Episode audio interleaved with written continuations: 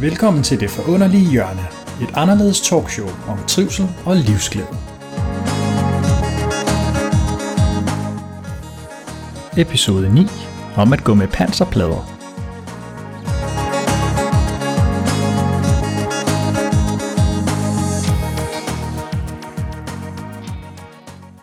Nogle gange, så opfører vi mennesker os, som om at vi gerne vil være noget andet, end vi er. Også nogle gange, selvom vi ikke engang tænker over det.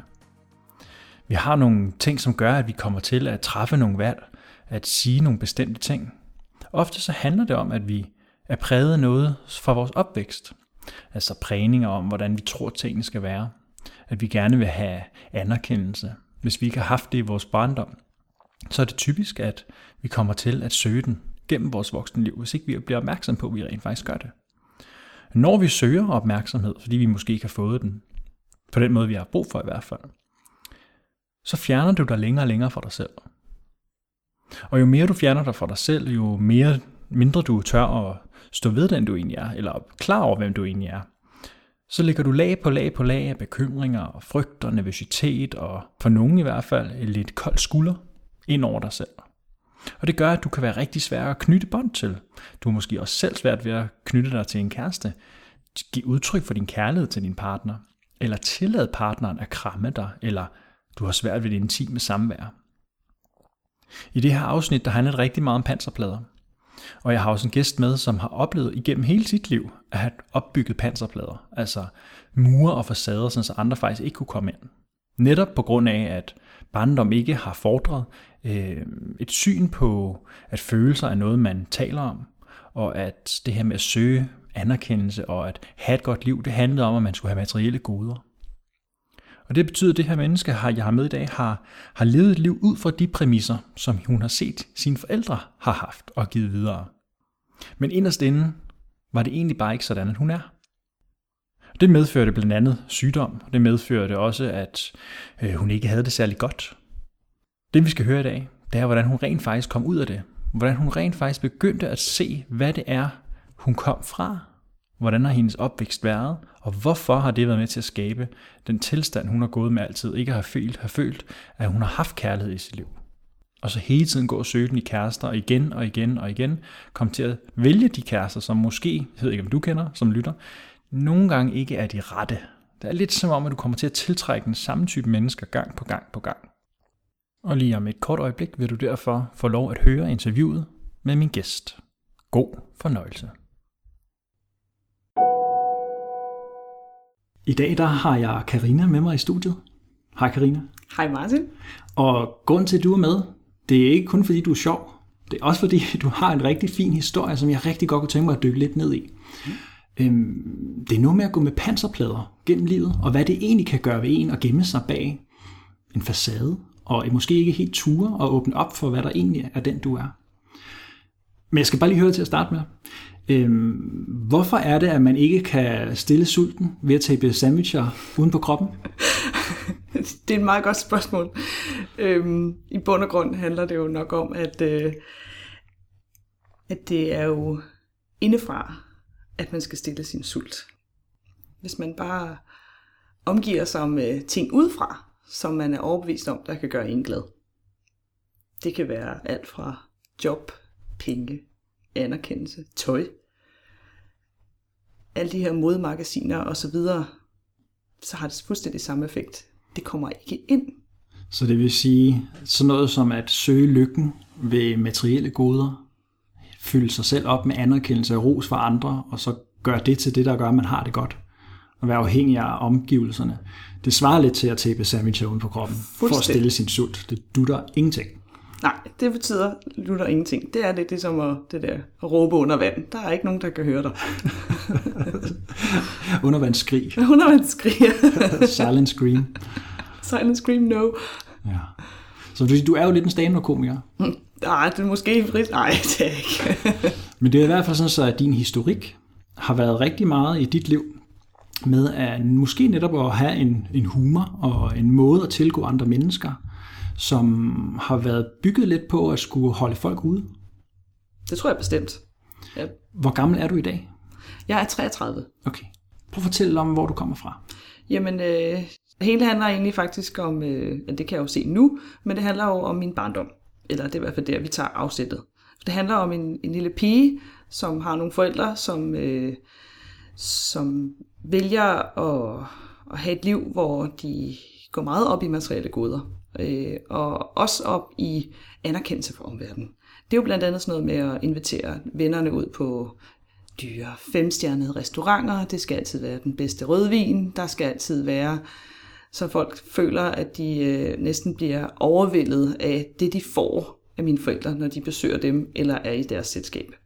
Men det kræver også, at når man er på den måde, som de er, eller var, så øh, kræver det jo også, at hvad kan man sige, det, det hele hører sammen. Det skal jo også være den rigtige bil, det skal også være det rigtige hus, men børnene skal jo også kunne følge med, og det skal være nogen, de kan vise frem med stolthed. Så den har jo min barndom jo været meget præget af. Der har jo været mange ting, som jeg skulle, øh, som jeg måske ikke nødvendigvis har valgt selv. Eller der har været mange ting, jeg skulle, jeg ikke har valgt selv. Som nok har været mere en pålæggelse egentlig af, af aktiviteter. For netop, at jeg kunne være deres lille prize. Se vores dygtige datter, hvor er hun fin, og sikkert dejlige ting, hun kan. Vi er bare så dygtige.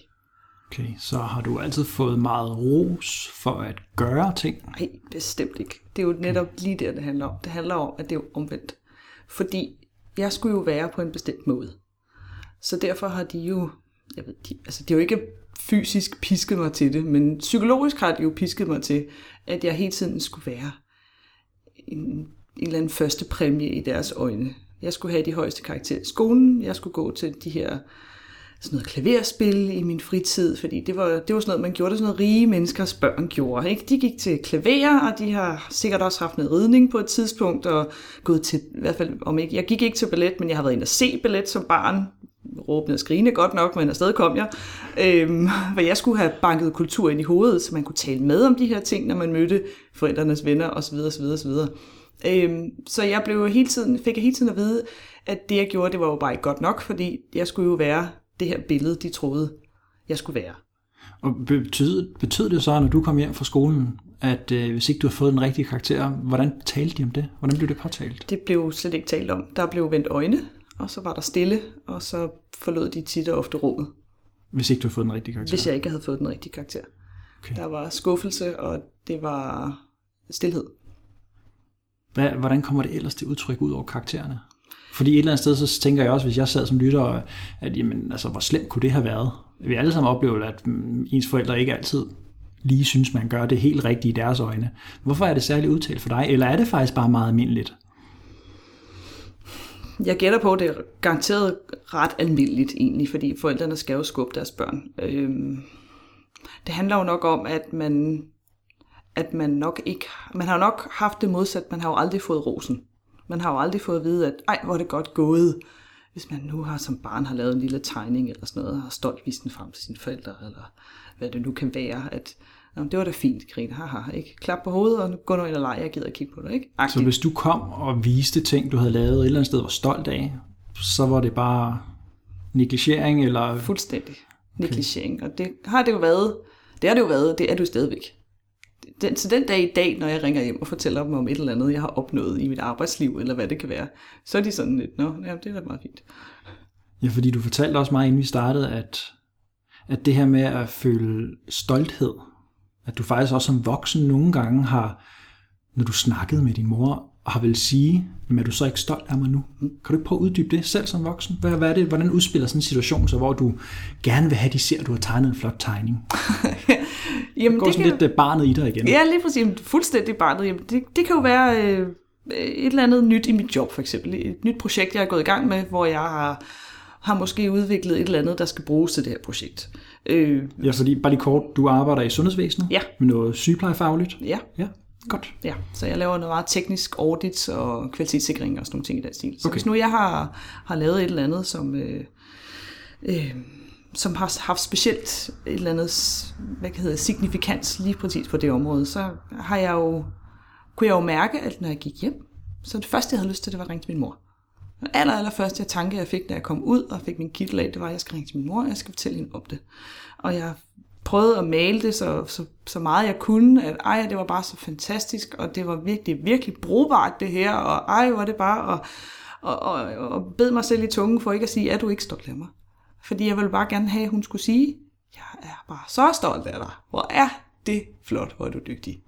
Og det har de rent faktisk aldrig sagt til dig? Nej. Og du fortæller også mig, at de heller aldrig har sagt, at de elsker dig? Nej, det var jo nok den største faktor, hvis jeg sådan skal, hvis jeg virkelig skal kigge dybt i mig selv og kigge tilbage på min barndom, så har nok det her manglende ord på at sige, at jeg elsker dig, det der, der har været størst. Især min far. Han okay. var fysisk umulig for ham at sige ordene, jeg elsker dig. Hvordan kommer det til udtryk? Prøv at male et billede. Ja, male et billede. Du har lært at gøre det. Jamen, øh, jeg kunne sige det til ham. Jeg var jo i ganske ung alder, var jeg jo bevidst om, faktisk underligt nok, at der var nogle ting, der manglede. Hvor gammel har du været der? Jamen, jeg har ikke været ret gammel. Jeg har måske været, vi er måske tilbage i otte-årsalderen, hvor jeg godt har været klar over, at hey, hvorfor siger han ikke det der? Det synes jeg egentlig er lidt mærkeligt. Og så har jeg måske gået op til ham og sagt, far, jeg elsker dig. Og så kunne han måske have kigget op fra sin, sin nedsunkede brille hen over visen, og sådan smilede til mig. Sådan, hen over Jyllandsposten. Lige præcis hen over, ja, lige præcis Børsen, tror jeg mere, det var på det her tidspunkt. Nå, ja. Ikke? Mm. Øh, måske har sagt et eller andet med, ah, ja, ja, grinende, eh, smilende, og sagt, ah, okay, tak, tak, datter, vil han sige. Og det kalder han mig tit, tak, tak, datter. Kan han godt lide. Okay. Ja. Det skal helst ikke være for personificeret, vel? Tilsyneladende ikke? Nej. Okay, så hvad, hvordan er det så? Øh, fordi du har jo haft en helt almindelig skolegang. Det har jeg. Karakterer og haft venner og bekendte, og ligesom netop vil jeg sige i starten, men det er måske meget normalt, og det vil du også betegne din egen barndom som helt normal. Jeg har ikke prøvet andet jo. Det det. Så for mig var det meget normalt. Men hvordan er det for dig at være en ung pige, som er bevidst om, at ens forældre eller far måske ikke siger, jeg elsker dig, og der bliver ikke talt om følelser derhjemme? Nej. Øh, omkring teenagealderen begyndte jeg at blive endnu mere bevidst omkring det, og der kom også noget sammenligning op til vandoverfladen. Altså sådan noget, når man var hjemme og besøgte veninderne, at man kunne se, hvordan de interagerede med deres forældre, og hvordan de talte sammen, eller hvad der blev sagt. Øh, og jeg begyndte at drage nogle paralleller sådan til mit hjemmeliv, fordi jeg tror, når man er ung, helt ung, så, så er man ikke helt klar over det, men når man sådan lige når den der spæde teenagealder, begynder man jo at lægge to og to sammen og lægge mærke til forskellene. Og det var nok der, det blev allermest tydeligt for mig. Det var måske omkring den der tolv-årsalder, hvor man sådan begynder at tænke, okay, der er sådan noget her, som ikke er hjemme hos de andre. Og, og bare, kunne også godt føle noget jalousi, faktisk. Ja, du var jaloux på de andre børn, fordi ja, de, de havde forældre, der kunne sige, ja, jeg elsker dig. De gav udtryk for det. Meget mere. Og meget mere Øh, fysisk øh, kram og så videre var der også meget mere af. Så hvad savnede du? Jamen, jeg savnede jo det hele. Jeg ville jo have det. og øhm, da man var så din der lidt ældre teenager, så fik man den der første hårlige håndkæreste, ikke? Og der kunne jeg da godt mærke, at jeg knyttede mig der enormt meget til min daværende svigermor. Fordi hun gav mig jo alt det, som jeg ikke fik derhjemme. Så hun var jo, ej, hun var bare fantastisk. Altså, total bonusmor. Jeg kunne sidde og holde hende i hånden, og hun kunne sidde og sige, at hun elskede mig, og jeg var hjemme der og kunne gøre, hvad jeg havde lyst til. Jeg har følt mig accepteret, og det var dejligt. Kunne du på det tidspunkt godt fornemme, at det her det er lige en tand for meget rent faktisk? Eller var det bare fuldstændig fantastisk? Jeg tror, jeg havde det som sådan en af de der, de der natursvampe, du ved, når de har ligget og tørret helt ud. Og så bare en dråbe vand, så suger den bare. Og den kan bare indeholde meget vand, sådan en, ikke? I kender den godt, ikke? Når man går i bad der. Sådan tror jeg, jeg var. Jeg sugede, og jeg sugede, og jeg sugede, og jeg sugede. Ej, hvor var jeg tørstig. Okay. Ja. Så hvad sker der egentlig i forhold til, at du snakker også, da du er elleve-tolv-årsalderen, hvor du bliver særlig bevidst om det? Det er noget med, at du skriver et brev? Ja, jeg gør. Jeg skriver et brev til min far. Og skriver til ham, at, øh, at jeg var ked af det. Øh, fordi at han ikke siger, at han elsker mig. Og, og lægger streg under, at, at hvorfor... Jeg tog faktisk, det var meget sjovt, jeg tog faktisk udgangspunkt i en sang, jeg havde hørt, der hed, jeg tror nok, den hed Dear Dad, eller sådan et eller andet, jeg kan ikke huske det nu. Jeg kan ikke huske, om der er lavet den, det er også ligegyldigt, men der er i hvert fald nogle af teksterne, jeg også har kopieret i det her brev her, hvor der også står, at øh, det eneste, jeg ønsker, det var bare, at du skulle fortælle mig, at du holdt af mig, øh, og accepterede mig, og, og det her omkvæd går bare i repeat mode, hvor den bliver ved med at sige, jeg vil bare gerne have, at du skal sige det. Jeg vil bare gerne, have, at du skal... jeg vil gerne, bare gerne høre det fra dig. Øhm, og det giver sig til ham. som tolv-årig, det her brev her. Jeg tror, det er et par sider, faktisk. Og får aldrig noget svar. Svarer ikke på det? Nej, han siger ikke engang, at han har læst det. Der er stilhed. Og hvad gør det ved dig? Det gør mig meget ked af det. Rigtig, rigtig oprigtig ked af det. Øhm, og bruger nok tiden derefter rigtig meget tid i mit værelse alene. Og på det her tidspunkt begynder jeg nok at spærre mig en lille smule inden. Jeg begynder at lukke dørene og lukke vinduerne. Og jeg havde det nok bare bedst derinde på min seng. Og fordi der var jo ikke så meget derinde, der kunne gøre mig ondt jo. Er det her, du begynder sådan så småt at bygge de her panserplader? Det er der, den første panserplade ryger på. Det er helt sikkert. Eller måske ikke den første. Men det er her, jeg begynder at, at lægge måske flere lag på.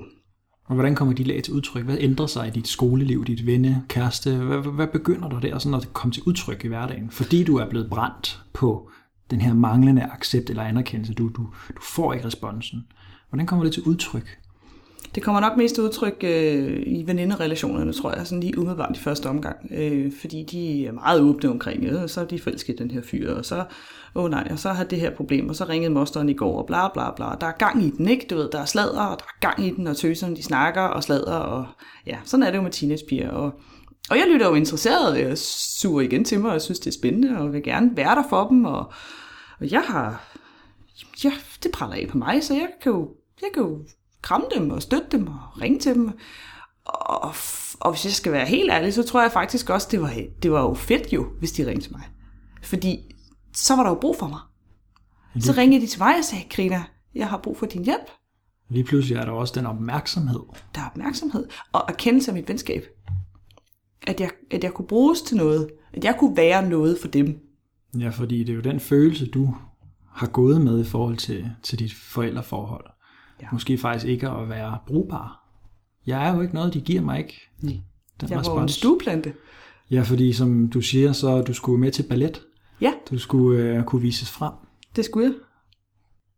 Hvordan er det så i forhold til din mor? Nu har du fortalt lidt i forhold til din far. Ja. Det her med, at han i hvert fald ikke siger, at han elsker dig, og du får faktisk ikke nogen respons. Og et eller andet sted, så går det tidligere for dig, at du er sådan en, som de vil vise frem. For det her med, det er vigtigt, at de klister faktisk sandwicher ude på kroppen for at stille deres sult. Altså, det er, at her, der har vi materielle goder, det bliver der lagt vægt på, er vigtigt. Vores datter kan noget. Stolthed over. Hmm. Hvordan mor, er det med din mor? Ja, men min mor, hun er jo, hun er jo sådan lidt anden kaliber end min far, fordi hun vil jo gerne tale med mig og alle de her ting her, men øh, hun var jo sådan lidt modsat, fordi da min far, han var stille, så var min mor jo... Øh, Altså, når vi snakker sammen, så var jeg udstyret, følte jeg, sådan rent metaforisk, at jeg udstyret med et eller andet stort hørehorn, ikke? Hvor hun kunne blæse alle hendes gode røde i, i øregangen på mig. Ikke? Øhm, og hendes motto for mig, det var jo, eller for hende selv også og alle, det er jo, hvis du skal være noget, så skal du være det bedste. Fordi andet er ikke godt nok. Altid være det bedste. Okay. Ja. Og det får du vide tidligt? Meget tidligt. Det er jo helt tilbage i folkeskolen, at det skulle bare være det bedste. Så jeg... Øh, så hvad gør du for at være det? Jamen, knokler, øh, bogligt, i hvert fald i de unge dage, øh, for at komme hjem med den her karakter. Jeg kan godt huske en dag, jeg kom hjem med et elleve-tal i et eller andet, som jeg var god til. Og der var jeg nervøs for at sige det, fordi det var jo ikke tretten. På det tidspunkt havde vi jo tretten-skalaen. Det var ikke tretten, og jeg vidste, hun blev skuffet. Det gjorde hun også, fordi det var jo ikke det bedste. Så det var en meget lang tur hjem den dag fra skole, kan jeg huske, og tænkte, åh nej. Så du var, du var faktisk bange for at komme og sige det? Ja, det var jeg. Jeg vidste jo godt, at så ville jeg jo bare få kastet mere i hovedet. Ja. Det var ikke altid lige fornøjeligt. Det lyder ikke sådan. Nej, det gør det ikke. Igennem den her skoletid, mm. du bliver lidt ældre. Ja. Sjovt nok, som alle mennesker formel, formentlig også gør. Så begynder du på hvad? Hvad sker der efter folkeskole? Efter folkeskolen, der, øh, der er på gymnasiet. Og, øh, og gad du det? Nej, det gad jeg ikke. Det var en forfærdelig tid. Faktisk de tre år i mit liv, ikke også på... Øh, altså, hvis jeg kunne grave ned i min hukommelse, tage dem ud, og så hive en granatsplint ned i den, og få det til at forsvinde, så det ville være dejligt. Hvorfor øh, var det nogle forfærdelige år?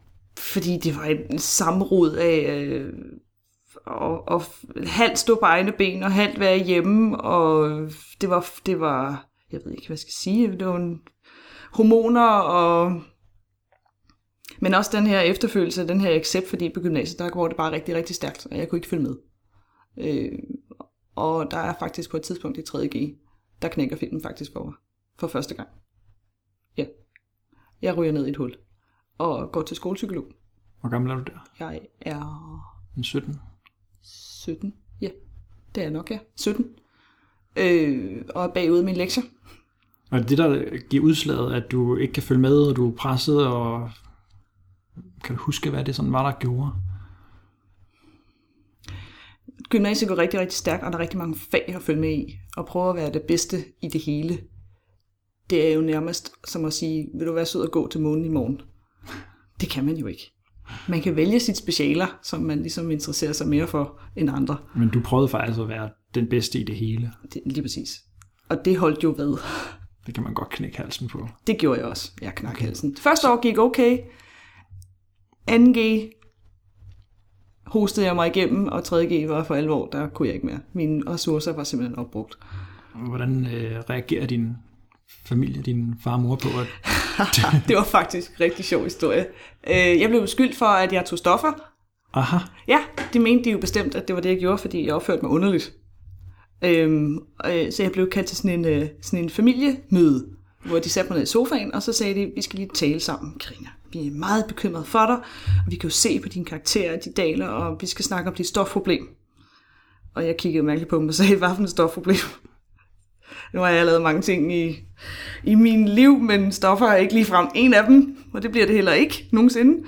Øhm, men det var de overbevist om, og jeg kunne faktisk ikke, det er det værste ved det hele var, jeg kunne ikke overbevise dem om modsat. Selvom jeg sagde til dem, prøv, jeg tager ikke stoffer, altså jeg kan bare, jeg... er knækket psykisk, jeg kan ikke det her, jeg kan ikke følge med, jeg kan ikke trække vejret. De vil ikke tro på mig, jeg siger, ej, men det tror vi ikke på. Det er hundrede, du tager stoffer, det gør du.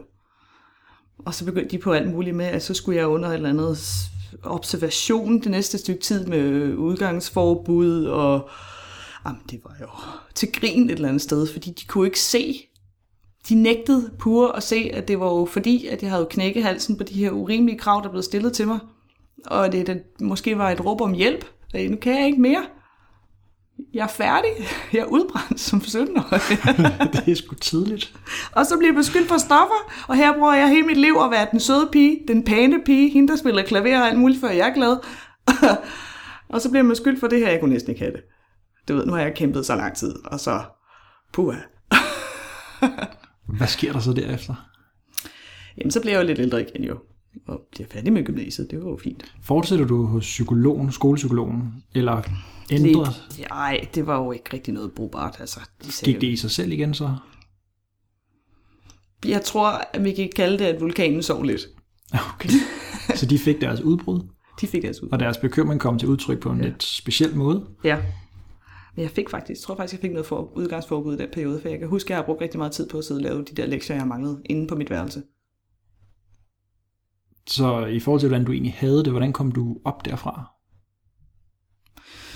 Jamen, så gik tiden, og øh, jeg kan sige, det gode var, at det her udgangsforbud, det var også for, at faktisk, jeg fik lavet de her lektier, sådan, så jeg kunne bestå min eksamen og få min hue på. Så det var fint. Så, var det, så det var faktisk måske det, der gjorde, du så lige kunne trække det sidste ud af tre g? Det kan egentlig godt være, at jeg lige fandt nogle ekstra ressourcer ned i min lille tog et eller andet sted, der gjorde, at nu skulle jeg lige blive færdig, ikke? Nu skulle jeg lige være færdig med gymnasiet til tiden, og det gjorde jeg også.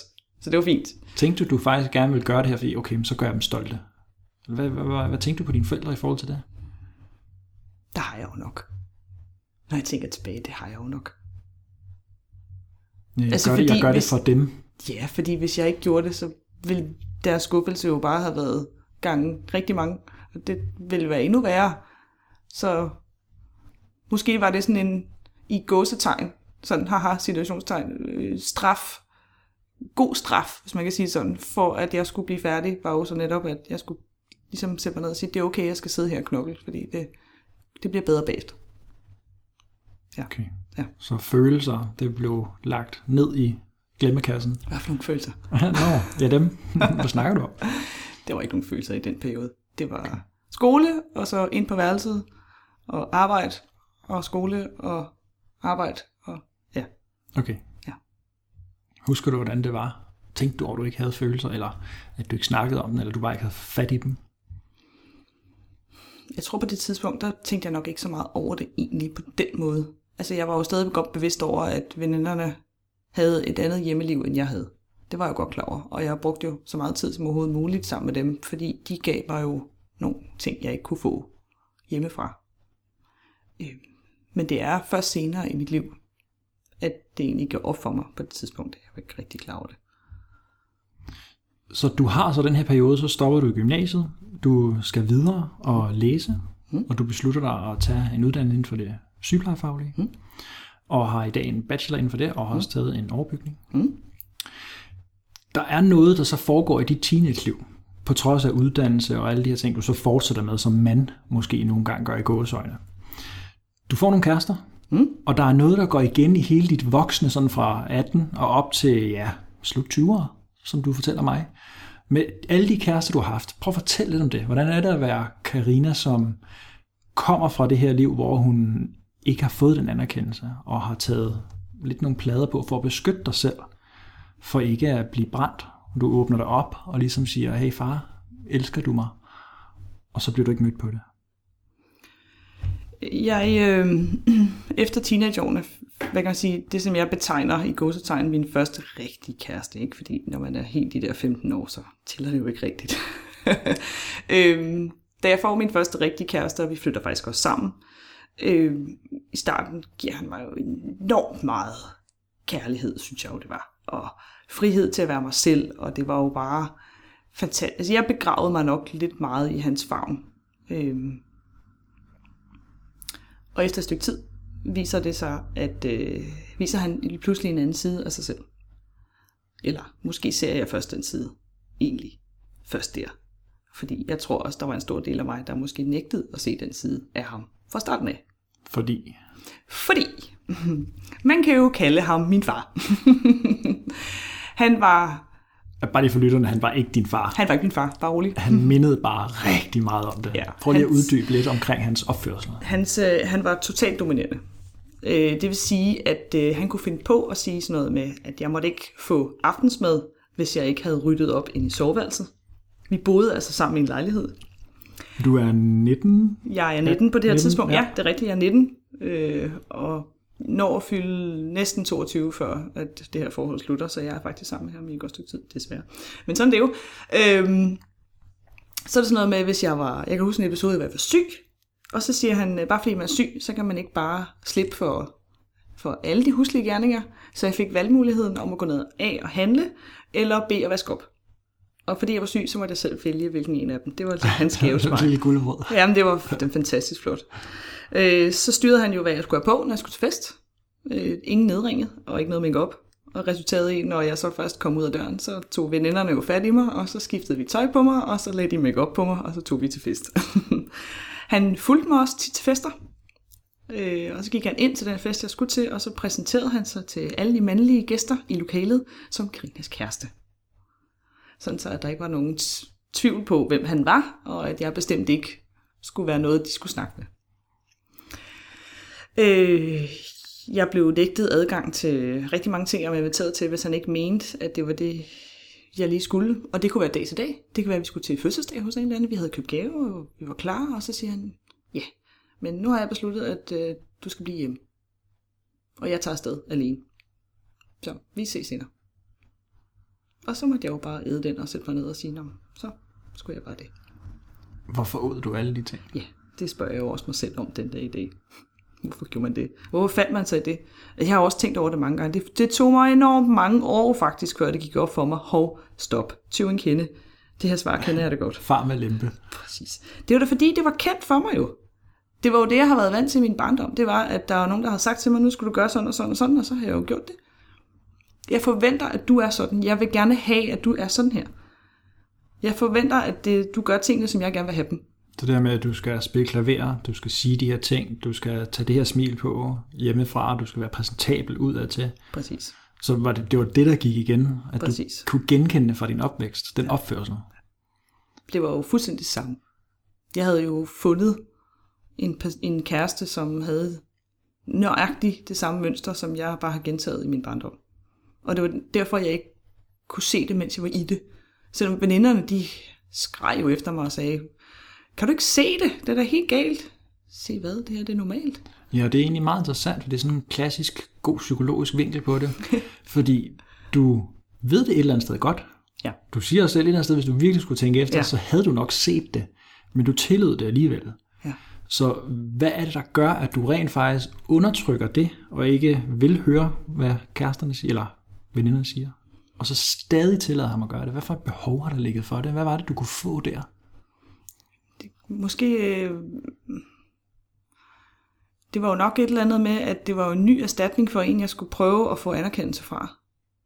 Hvis jeg tænker over for eksempel sådan noget som min far, hvis jeg skulle være... Jeg har jo altid været vant til, at jeg skulle være på en eller anden bestemt måde, før jeg kunne få et eller andet. Men jeg havde jo også en frontfigur foran mig, eller han holdt jo gulerøden foran, hvis man kan sige det sådan, så jeg havde noget at gå efter. Måske var den her kæreste lige sådan, altså at han, han blev bare erstatningen. Han, var, han blev den næste, som jeg skulle... gøre en masse ting for, så jeg kunne få noget anerkendelse. Fordi det var jo hele tiden søgen efter den her anerkendelse, som jeg ikke fik nogen steder. Uanset hvor, hvor meget, hvor godt jeg gjorde tingene. Så du rent faktisk gjorde de ting, der blev sagt, fordi hvis nu jeg gør det sådan her, så er der et håb om, at jeg får at vide, at jeg elsker dig. Præcis. Eller bliver set for den, jeg nogle gange er. Ja. Så det var faktisk det, han gjorde, og så tillader du det et eller andet sted, fordi der ligger et snært af et barnligt håb om, jamen hvis jeg gør alle de her ting, opfører mig pænt og er sådan her, jamen så, så kan du lide mig. Så kan du lide mig.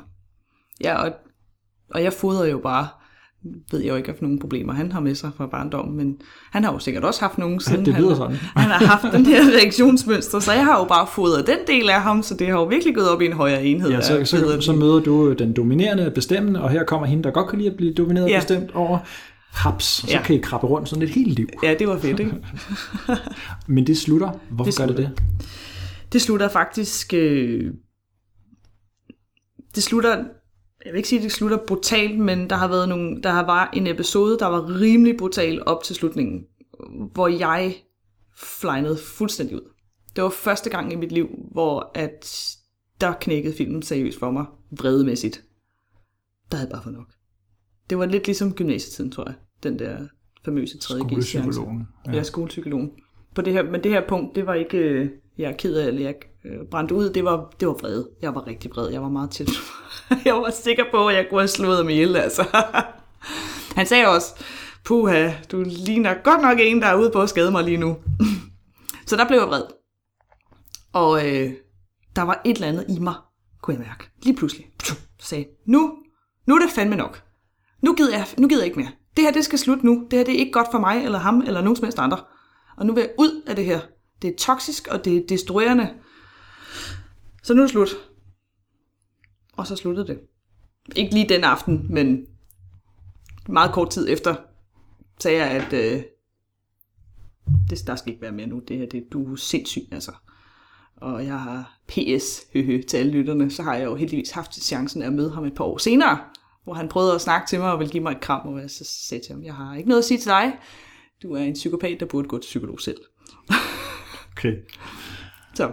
Der var lige noget gammelt, der havde brug for lige... Det skulle lige af der. Kaste en gammel madpakke ud og køleskabet. Sådan var det. Ja. Men det føltes dejligt bagefter. Det kunne jeg forestille mig. Og det, man kalder en afslutning. Ja. Nogle gange så er det jo det gamle undertrykte, som har brug for. Sådan en gammel stinkende yoghurt, man lige har lavet stå åben lidt for længe. Som har brug for at blive læsset af. Når den rette person kommer. Men det, der så skete efterfølgende, for nu fik jeg det her boost af vrede af ham. Så, så bliver den nye Karina født. Ja. Så er der hende, der altid har søgt den her kærlighed. Ja. Måske er skiftet. Ja, start midt skiftet. tyverne der, toogtyve. Ja, det er to, så har du en ti-års række herfra, hvor du knokler på, hvad sker der? Hvordan er Karina her? Jamen, hun er, hun er vred. Og hun er øh, fra at være den stille, generede pige, da jeg var barn. Det her, vi kalder, at vi nu byg, opbygger vi historien. Ja. Og på et eller andet tidspunkt, så når vi et antiklimaks. Eller et klimaks. Hvad hedder det? Jeg kan ikke huske det. Der er spænding. Vi finder ud af det. Vi skal ikke ødelægge det. Fortæl. Kom videre. Nu skal vi være seriøse. Ja. Nå. Ja, jeg bliver så vred og sådan noget. Og efter jeg havde forholdet slutter, jeg jo stadig vred. Ikke jeg er vred, og jo længere tid der går, finder jeg ud af alle de her ting, han har gjort ved mig. Og jeg begynder at drage paralleller, og det er for dårligt, og hvordan har jeg kunne finde mig i de her ting? Og så begynder man jo den klassiske, ikke med, at man så, at så begynder man jo parallelt. Så er det bare alle mænd, ikke? Så er det jo alle mænd, der er skyld i det her. Sådan havde jeg det i hvert fald i en lang periode. Så jeg var, i stedet for at være stille og genert, så var jeg lige pludselig højdråbende og sagde min mening til folk, lige i hovedet på dem, koldt og kynisk, og serverede lige femøren helst. Øhm. Og hvordan kunne det være? Fordi når du kommer fra din opvækst, så har det netop været hende, der var lidt stille, var på sit værelse, passede selv, gjorde det, der blev sagt, og så får du bare nok. Og så går du i modpolen. Prøv lige at fortælle, hvordan det kom til udtryk. Aggressiv modpol. Hvordan det kom til udtryk? Ja. Men det kom jo netop til udtryk. Du behøver ikke råbe lige nu. Ja, okay. Men... Jamen det kom jo til udtryk, at, at, at, at de mænd, som, som overhovedet kunne nærme sig mig efter den periode, øh, fandt jo hurtigt ud af, hvem det var, der kørte showet, og det var mig. Jeg, nu er det dig, der havde bukserne på. Jeg havde store bukser på og store støvler, og de øh, skulle være, bestemt ikke fortælle mig noget som helst. Og hvis der bare var den mindste smule snert af et eller andet, de sagde, de var utilfredse med, så var jeg den, der var videre i systemet, og det var tit og ofte ikke på en pæn måde, at jeg forlod det. Øh, de fik simpelthen ikke lov at komme ind, altså. Der var nægtet adgang. Hvis de skulle overhovedet have noget som helst med mig at gøre, så var det mig, der skulle styre showet. Fuldstændig. Hvis jeg havde de, pisken. Hvis, hvis de nu spurgte til dig, hvordan du havde det, hvad ville du så sige? Har det fint.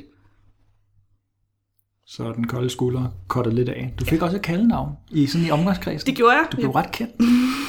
ja, ja, jeg blev ret kendt. Øh, åbenbart fik jeg et kendt. Der gik et stykke tid, før jeg fandt ud af, at jeg havde det her kaldenavn. Men lige pludselig var der en, der sagde, gud, det er da dig, øh, det er da isdronningen. Så tænkte jeg, okay, så er isdronningen. Nå. Er det noget, og så ej, det er der nogle flere af os, der kalder dig, eller nogle flere, der kalder sig. Det var jo lidt interessant, men på det tidspunkt synes jeg bare, det var fedt. Jeg tænkte, ha, fedt, isdronning, det er nemlig rigtigt. Det er nemlig rigtigt, drenge. Det er sådan der. Haha, jeg er isdronning, og I skal slet ikke prøve at nærme mig. Gå væk, blev der sagt. Der er lukket, der er frosset til, og I skal slet ikke prøve at nærme mig. Og hvis I gør, så skal jeg nok fortælle, hvor skabet skal stå. Og så gør I nøjagtigt, hvad jeg siger, når jeg siger det, og hvis I gør det, så er det ud. Så... Der var jo ikke ret mange, der turde og komme ned her nærmere. Og det synes jeg jo endnu bedre, fordi så var jeg ligesom fri for at håndtere det. Så når så længe det var væk fra mig, så behøvede jeg ikke kigge på det. Ikke? Ligesom elefanten i hjørnet. Jeg kan godt se, at den sidder der, men jeg gider ikke kigge på den. Så kigger jeg ind i bækken i stedet for. Hvad kendetegner den her periode ellers? Arbejde, du var meget i nattelivet, fester. Ja, jeg var bartender. Så der var fest hver eneste weekend. For fuld hammer. Masser af det. Masser af fest og dansen på bordene og råben og skrigen og ja, det var bare... Kan du huske, om du erindrer noget med, at du havde noget under alt det her? Var der nogle gange, hvor du kom hjem og så sad alene og så tænkte, hvad fanden er det her? Eller der er måske en sorg, eller var der nogle gange, du fik en snert, hvor du fik lidt fat i det, hvor det ikke kun var Karina, der kunne det hele og gang i den? Når jeg var alene hjemme i den periode, så var jeg røvdeprimeret, for at sige det mildt. Jeg dyrkede simpelthen det negative. Lige så meget jeg kunne feste om lørdagen, om søndagen, der sad jeg på mit køkkengulv og var bare ked af det. Og deprimeret, og sur, og trist. Og hvis jeg kunne fortælle nogen om det, var det fedt. Og hvis jeg kunne få nogen med på det, der også synes det hele var trist og surt, så var jeg jo bare i lykkens pose. Og dejligt, så kunne jeg sidde og æde det sammen, og synes at det hele var forfærdeligt. Ej, det smagte godt. Det smagte godt, fordi det var kendt. Og der var en, der sagde, ja, lige nøjagtigt. Det er sådan, sådan, sådan, der har det. Ej, har du det også sådan? Ej, hvor godt. Så er det ikke mig, der er mærkelig. Det er ikke mig, der er underlig. Og hvad snakkede I om? Var det... Uh... Det kunne være alt. Fem himmel og jord. At alt var... Det var helt var forfærdeligt. Og mænd var nogle... Mænd var nogle idioter, og den og den sagde, og hun er også en billig tøs, og alt det der plader, der følger med. Men det var mere den der rendyrkelse af negativiteten. Jeg havde især på et tidspunkt øh, et par veninder, hvor altså, vi faktisk ikke lavede andet end at sidde og dyrke det. Vi lavede kun at snakke om, hvor forfærdelige ting havde været siden sidst. Og vi elskede det. Det var fantastisk. Vi var afhængige af det jo. Meget mærkelig opførsel. På det tidspunkt gav det jo mening. Ja. Hvad er der af kendetegnende episoder fra den tid, hvor du veksler mellem at være udadfarende og vred og bruger mænd et eller andet sted, og er den, der lige pludselig har bukserne på, og jeg skal nok fortælle, ligesom du altså selv har fået at vide, så nu tager du den rolle. Så veksler du mellem at være hjemme, og når du er alene, så du faktisk har det ikke særlig godt. Hvad sker der? Sådan kommer sidst i tyverne. Du får sådan mand på et tidspunkt. Eller en kæreste. Det er rigtigt. Der er på et tidspunkt, hvor øh, at, øh, der er en fyr, som lige pludselig kan se, man kan sige, igennem alt det her vrede, og den her anden kæreste har de her famøse panserplader jo fået flere og flere og flere lag. Og også der i, i dronningen, ikke? De kunne godt have kaldt mig panserdronningen, men ja. same same, ikke? Mm. Men så møder jeg en fyr, og han ser igennem de her panserplader, og jeg Jeg tænker, det nok, fordi han selv har oplevet noget lignende. Han kan i hvert fald godt genkende min facade. Og så fanger han mig i den. Og siger, jamen det er fint, men jeg kan godt se, hvad der foregår derinde. Så skal vi ikke lige pille lidt, se lige, hvad der ligger bag de der panserplader? Fordi det synes jeg faktisk kunne være rigtig spændende.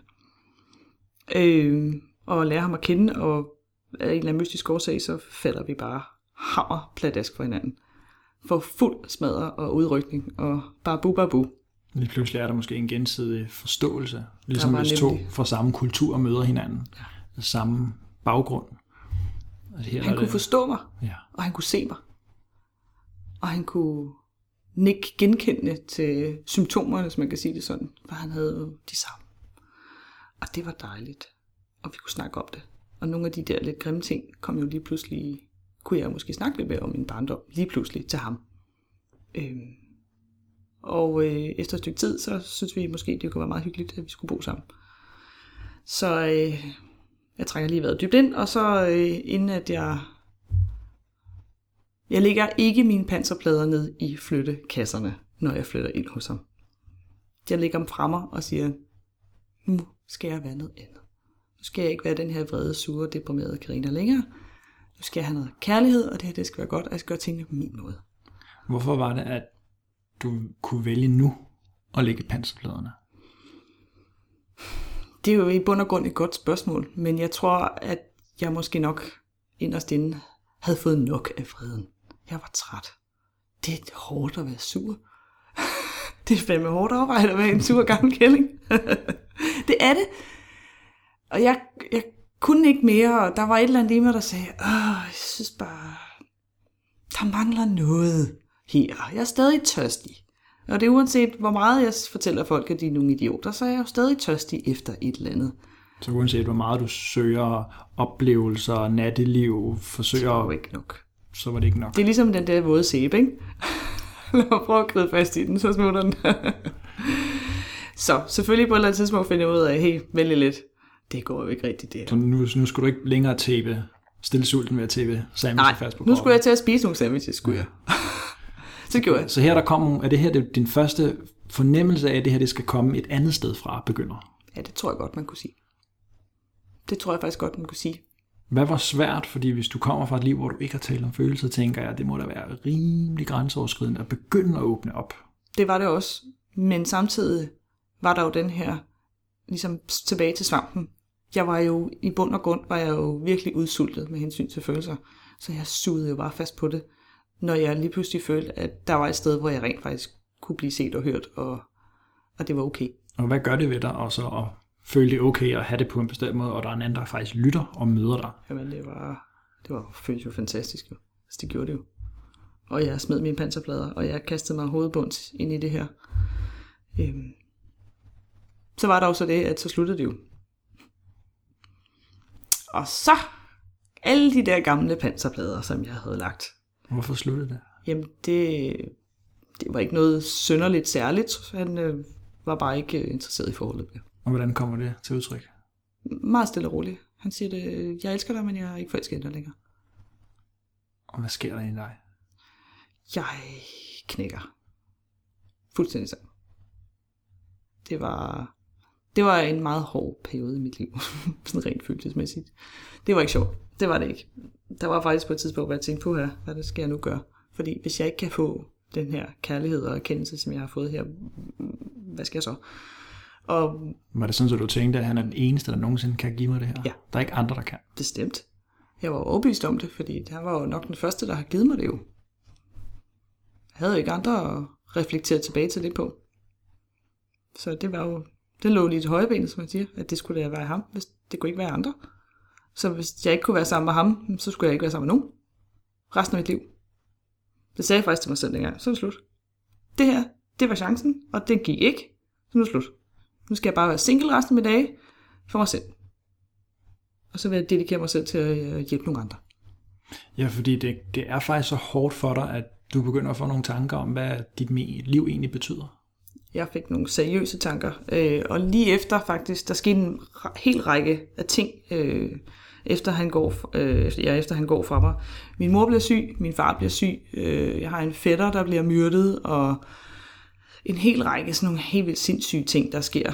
Sådan bum, bum, bum, bum, bum, midt i det hele. Øh, og øh, ja, nu tabte jeg det tråden, men jeg, det gik jo i hvert fald op for mig, at... Øh,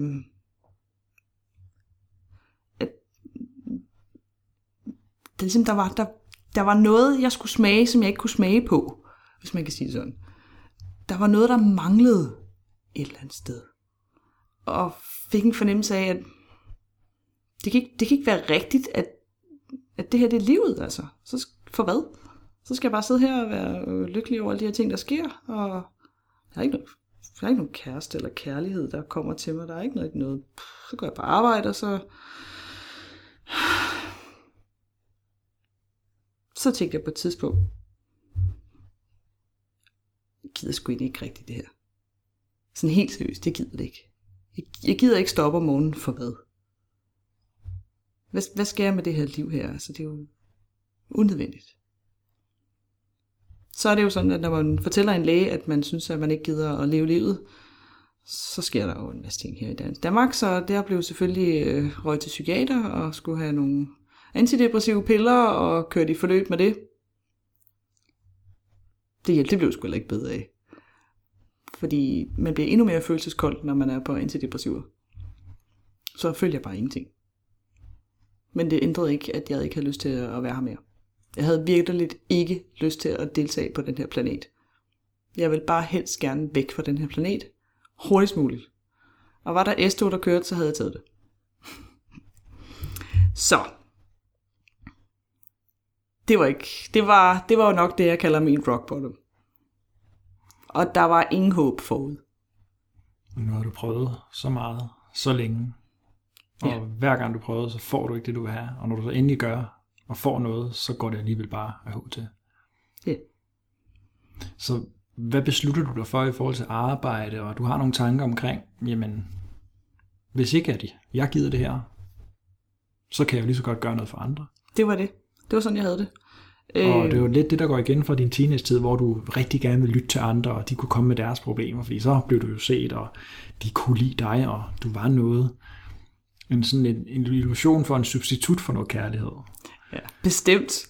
Det tror jeg godt, man kan kalde det. Der var i hvert fald et tidspunkt, hvor jeg tænkte, at nå, hvis jeg alligevel ikke gider at leve mit liv, så kan jeg lige så godt give det til nogen, som har brug for det. Øhm.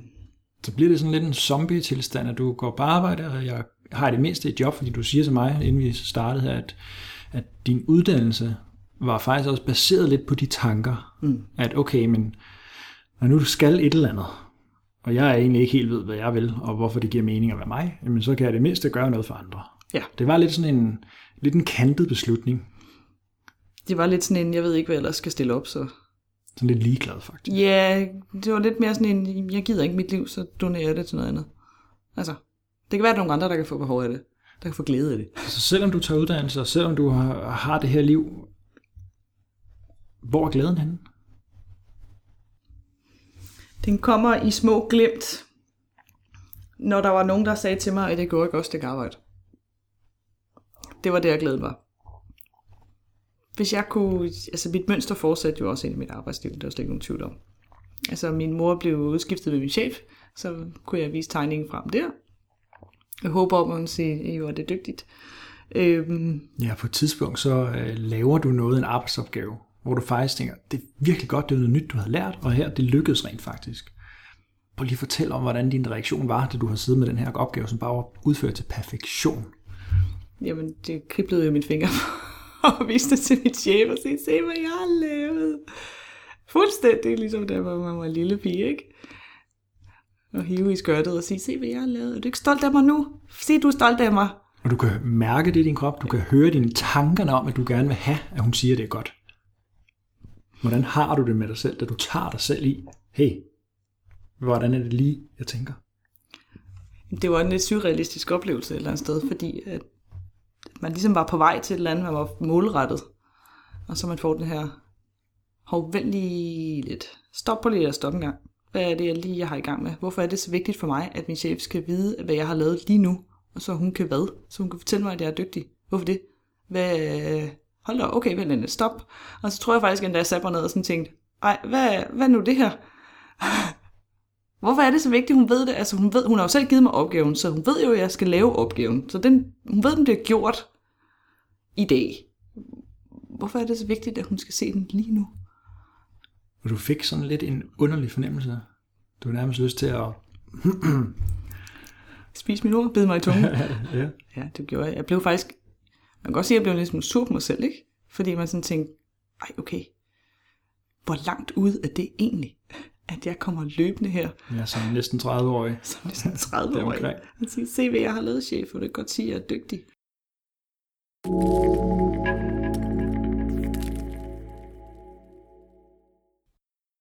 Hvorfor er det, at du her nogle år efter brud med kæreste, og du er sådan i det her arbejdsliv, hvor du egentlig bare går på job og... har din almindelige hverdag, men egentlig ikke er vildt glad, så kommer den i glem, når du får en lille smule ros. Hvorfor er det, du lige her, lige pludselig ser for første gang, hey, jeg, jeg, jeg søger det her? Hvor, hvad, hvad der gør det? Jamen, øh, det må jo nok springe tilbage til, øh, der skete noget på et tidspunkt, mens jeg var på arbejde, hvor jeg pludselig fik ondt i mit øre. Sådan en smerte i mit øre. Øh. Og øh, jeg kommer i forløb hos ørenæs- og halsafdelingen, og de øh, undersøger mig og laver alle mulige tests og øh, hvad der hører til. Og de stiller mig... Øh, altså, de vil helst have lavet sådan en kikkert-ting i mit øre for at finde ud af, hvad det helt var, men sådan klinisk kunne de godt vurdere, at... Øh, at jeg havde en, en medfødt sygdom, der gjorde, at jeg med tiden skulle miste min hørelse, sagde de. Øhm, og det var egentlig sådan meget mærkeligt at få sådan noget at vide. Jeg, øhm, det er underligt, når ens sanser lige pludselig står på spil. Og få at vide, at man måske kan miste en sans. Det er næsten ikke til at forstå i sit hoved. Øhm, øh, Undervejs så møder jeg en, øh, en god gammel ven, som jeg ikke har set i et stykke tid. Og øh, vi snakker så om det her. Over et glas rødvin eller et eller andet. Øh, og så siger han, øh, ved du hvad, du, øh, jeg, jeg kender en, som, øh, som måske eventuelt kan hjælpe dig. Og eller hen, måske vise dig til nogle andre, som kan hjælpe dig, hvis det er. Og så siger jeg, hvad... Hvad er han for en fyr? Altså, jamen, det er bare sådan en, du skal snakke lidt med. Finde ud af, hvad det her det handler om med dit øre. Det kunne være, det handler om noget andet jo. Det er ikke sikkert, du er syg. Og, jeg... og hvad tænkte du der? Fordi du kommer jo fra en meget analytisk baggrund. Ja. En videnskabelig uddannelse, som om nogen virkelig skal, det skal dokumenteres. Alt skal være i orden, for det handler om patientsikkerhed. Hvordan er det at høre sådan noget, og lige tænke, hvad, terapeut? Øh... Altså, der var et kort øjeblik, hvor jeg overvejede at spørge ham, om han havde drukket en nat på den.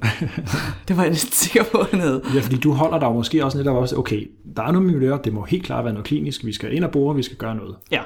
Så det er sådan din tilgang men til det. Men jeg vil jo ikke ind og bores. Altså, jeg forstår godt, hvad du... Men ja. Mit problem var, at jeg ikke... Jeg, de ville jo gerne operere mig, men jeg havde bare... Det skal jeg bare ikke. Jeg, jeg ville bare ikke opereres. Jeg kunne slet ikke overskue det. Der måtte være en anden løsning. Og det er så faktisk den lille øh, twist yes. på det, der gør, at du åbner lidt op for, okay... Jeg var desperat for at finde en anden løsning end operationsmuligheden. Jeg var næsten villig til hvad som helst. Og selvom jeg tænkte, ej okay, hvad for noget? Så tænkte jeg tilbage på, okay, men jeg havde jo gået til psykiater på et eller andet tidspunkt, så jeg kunne vel godt tage til en samtale og se, hvad det var for noget. Øh, så det gjorde jeg. Og øh, tænkte, nu går jeg bare ind, og så ser jeg, hvad sker. Så er en terapeut? Det var en terapeut, ja. Og han stillede mig nogle spørgsmål om, hvordan jeg sov om natten, og hvordan jeg spiste, og hvordan jeg så mig selv i forhold til samfundet, og sådan masser af underlige spørgsmål. Jeg sad hele tiden og tænkte, hvad i alverden har det på mit problemstilling i mit øre måske? Altså skal du ikke kigge i de der ører der, eller lave nogle tests som alle de andre? Kom med en kigger, så jeg kan sidde med noget værktøj. Ja, kan du ikke lave noget to plus to giver fire her? Det her, det er simpelthen for mærkeligt. Men øh, det vil han ikke, og, øh, og vil egentlig ikke snakke så meget om de her ører her, hvilket jeg synes var mærkeligt. Til gengæld sagde han, at, øh, at og han formentlig godt kunne hjælpe mig, hvis det var, jeg var interesseret. Og så, jeg mente, så sagde jeg, med hvad? Jamen, han var overbevist om, at den her fysiske tilstand, jeg havde, nok formentlig kunne stamme for en psykisk blokering, jeg har opbygget gennem tiden. Og det kræver jo, at man skal jo finde ud af, hvad det her for en psykisk blokering ligger. Og jeg var jo ikke, jeg var jo ikke, hvad kan man sige, det var ikke et fuldstændig fremmed fænomen for mig at høre det, fordi altså, i sygehusverdenen, der har vi jo også med psykiatriske patienter at gøre. Og vi ved jo godt, at der er masser af diagnoser, der hedder alt muligt, og man, de her blokeringer og fortrængelser og alt det der, man snakker om og sådan noget, så jeg tænkte, okay. Så det var faktisk velkendt, at, at det psykologiske hænger sammen med det kropslige og omvendt. Ja, det er jo en videnskab. Så, så det var faktisk ikke hokus pokus. Ikke hokus, nej, det var det ikke. Det synes jeg ikke, det var. Mm. Jeg synes, man hører meget om det faktisk, det der med, at du ved, man har ondt i ryggen, fordi at et eller andet andet er sket på et tidspunkt, eller man får stress. Stress er jo også en psykisk påvirkning af et eller andet, ikke? Det er jo bare et tegn på, at kroppen har fået nok. Det er jo en fysisk manifestation af noget, der er opstået fra det psykiske. Så jeg tænkte, okay, jamen, øh, bum, bum, bum, det kunne jeg da godt spise. Og på det tidspunkt var jeg egentlig ret desperat efter at finde ud af det, så, så jeg sagde ja tak. Ja, for du har ondt i ørerne, der er lyde i dine ører. Det en suser og brummer, og der er larm og smerte, og Øh, og hørenedsættelser også. Jeg blev testet til hørenedsættelse, og jeg blev faktisk godkendt til et høreapparat også. Øhm, fordi at mit ene øre, det hørte for dårligt til normalen. Så der var et reelt problemstilling. Øhm, jeg ville bare ikke opereres. Jeg ville gerne have høreapparatet, men jeg ville ikke opereres. Så hvad sker der herfra? Jamen, øh, så starter jeg jo forløb hos den her terapeut. Og, øh, og de fleste af, af dagene, vi bor sammen, sidder vi og snakker. Og øh, vi kommer til at snakke om min barndom øh, og alt mulige andre ting, jeg har oplevet i mit liv. Og, og efter et stykke tid, øh, så begynder det at blive sjovt. Fordi så begynder man jo lige pludselig at kunne, der er nogle ting, der begynder at gå op for mig. Og jeg begynder at blive lidt nysgerrig, og jeg synes, det hele er lidt interessant. Og jeg læser nogle bøger, og jeg ser nogle ting på YouTube, og altså det er jo det fantastiske ved internettet, man har jo rigtig mange ting lige ved hånden, ikke? Og jeg studerer meget omkring de her ting her, og også stadig, stadig med den, den psykiske påvirkning, og driver nok også nogle paralleller fra mit eget arbejde, sådan hvordan hjernen fungerer, synapser der foregår mellem neuroner, når de laver signaler til hinanden, og at man faktisk kan træne sin hjerne op til at tænke på en bestemt måde, og reaktionsmønster, hvordan de hænger sammen. Og så du begynder hvad, at se en sammenhæng mellem, at den måde, du reagerer på til daglig, at det har du rent faktisk mulighed for at ændre på. Det er lige præcis det, der sker. Fordi du har jo altid, som du siger, øh, har fokus på det negative. Du har haft øh, så mange år, hvor du har været vred, og du har været offeret, altså fanget ind i, jamen det er, alting går mod mig, det er andres skyld. Øh, og der var faktisk ikke så meget glæde at spore. Så her der ser du, at, som du forklarer mig i hvert fald, at hjernen rent faktisk har, vi lærer den jo, hvad den skal fokusere på.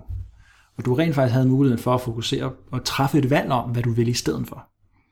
Det gik pludselig op for mig, at det var jo mine valg, der havde gjort, at min, arbejde, min hjerne arbejdede på en bestemt måde. At fordi du så mange år havde været vant til at have det sådan. Fordi det var, ja, fordi jeg, men, men det samtidig gik det også op for mig, at det var jo stadig, det er jo stadig et valg. Altså, de fleste mennesker, hvis, du, hvis nu jeg siger til dig, jeg synes, du er pæn. Tak. Så, lige præcis, ikke? Så vælger du jo at smile og blive glad og synes, det er fantastisk. Til gengæld, hvis nu jeg synes, du sagde til dig, at du var hammerende irriterende, og jeg kan ikke lide dig. Nej, hvor var du? Og du lugter af smør. Så, nej, det var, det var strengt sagt. Ja, så vælger du jo at blive ked af det.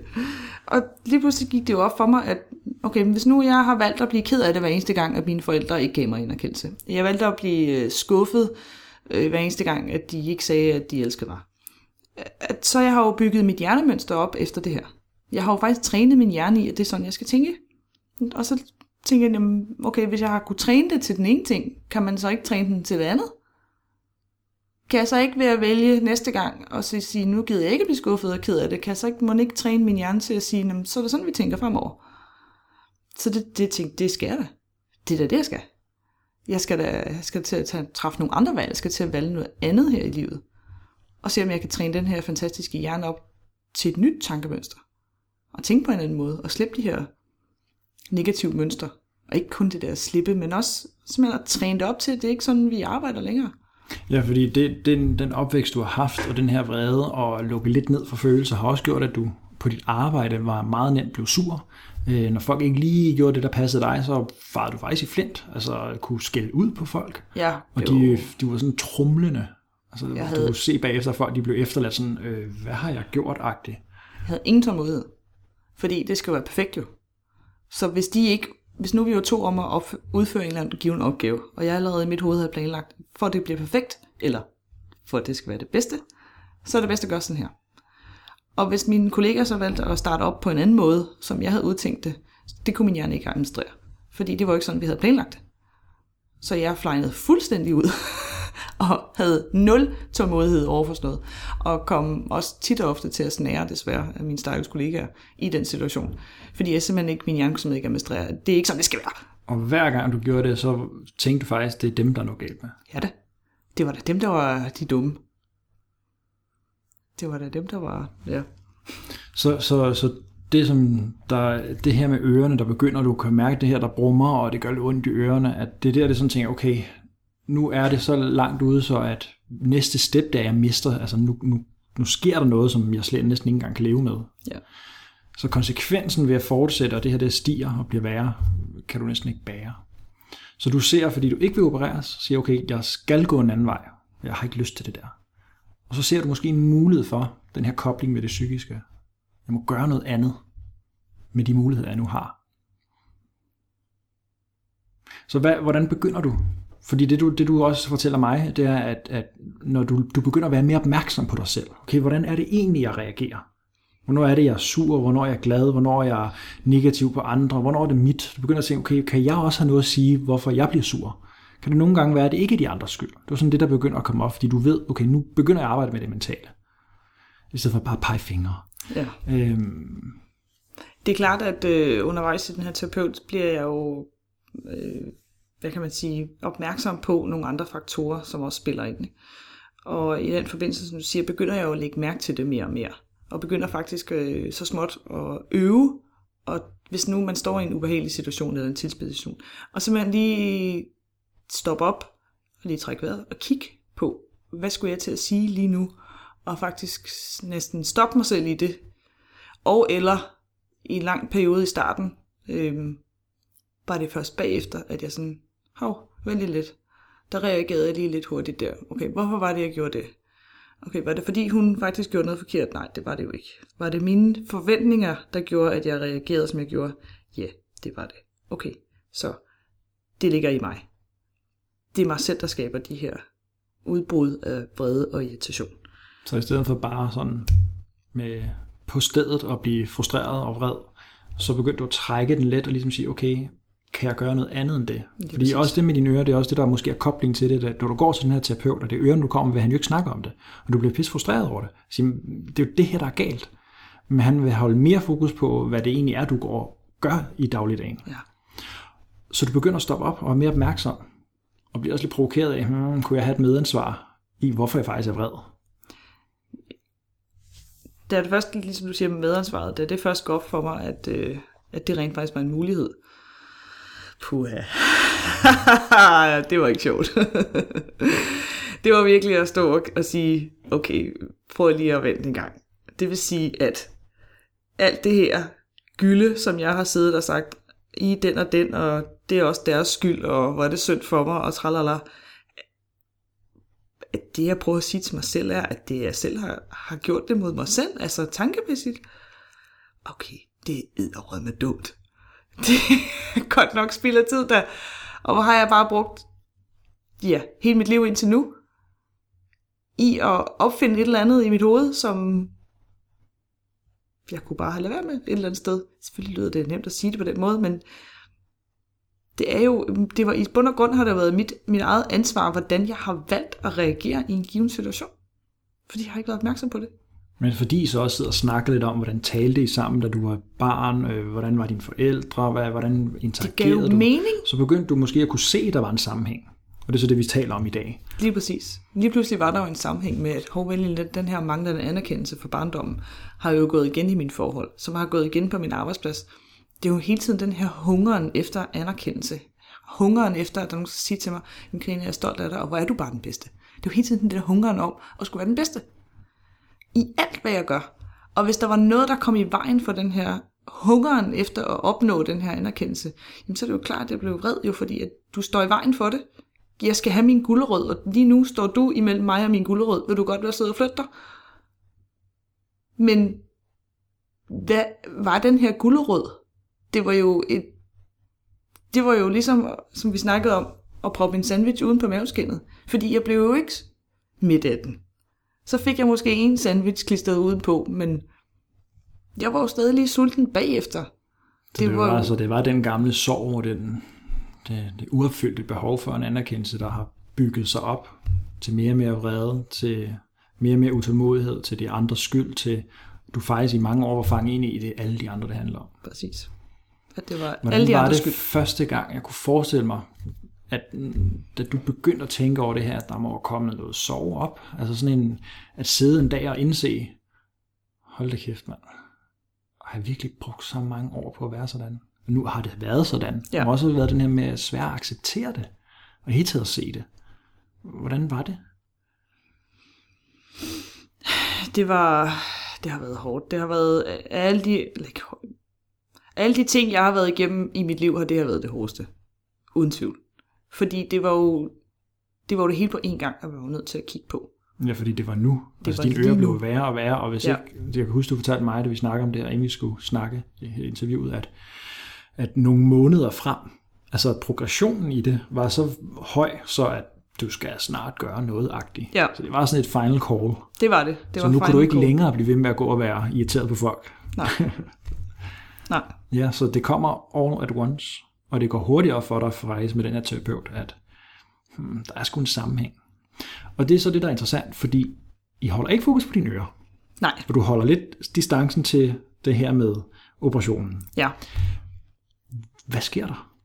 Du begynder at holde fokus på, hvad kan du gøre anderledes? Du begynder at observere dig selv. Begynder at fokusere på mere af det, der gør dig glad i din hverdag. Fordi det går også op for dig, når du sådan reflekterer lidt over din dagligdag sammen med ham, at der er faktisk ikke så meget, jeg synes, der er godt. Der er mange ting, jeg ikke... Jeg ved ikke, hvad gør mig glad. Der sker jo det faktisk på et tidspunkt, at jeg skal til øh, sådan en, en, øh, en høreprøve efter et halvt år, for at se, hvordan det går. Som du siger, det var jo final call. Øhm, og i det halvt år der, der havde jeg jo netop brugt rigtig meget tid med terapeuten og reflektere og finde ud af, at... hvorfor er det, jeg har reageret, som jeg har gjort, og hvad kan jeg gøre anderledes? Og begynder også så småt at bryde de her mønstre ned, som mine reaktioner bliver mindre irriteret, når jeg er på arbejde. Og der begynder at gå fremgang i det, jeg er gladere. Og, øhm, hvorfor bliver du gladere i det her forløb, hvor du er opmærksom på, hvad det er, der gør, at du har det, som du har det? Jamen, fordi jeg jo... I starten bliver det jo, er det jo fordi, at jeg er i stand til at stoppe de her vredesudbrud, inden de kommer, faktisk. Ja, for du er egentlig ikke særlig glad for at have vredesudbrud. Altså for det var hvad? Ubehageligt at have vredesudbrudene. Ja, meget. Og dømmen af dig selv også. Ja. Så en ting er, at jeg ikke havde dem, men jeg havde jo heller ikke efterreaktionen af dem. På samme måde. Ja, fordi du kunne faktisk ikke lide dig selv, når du var...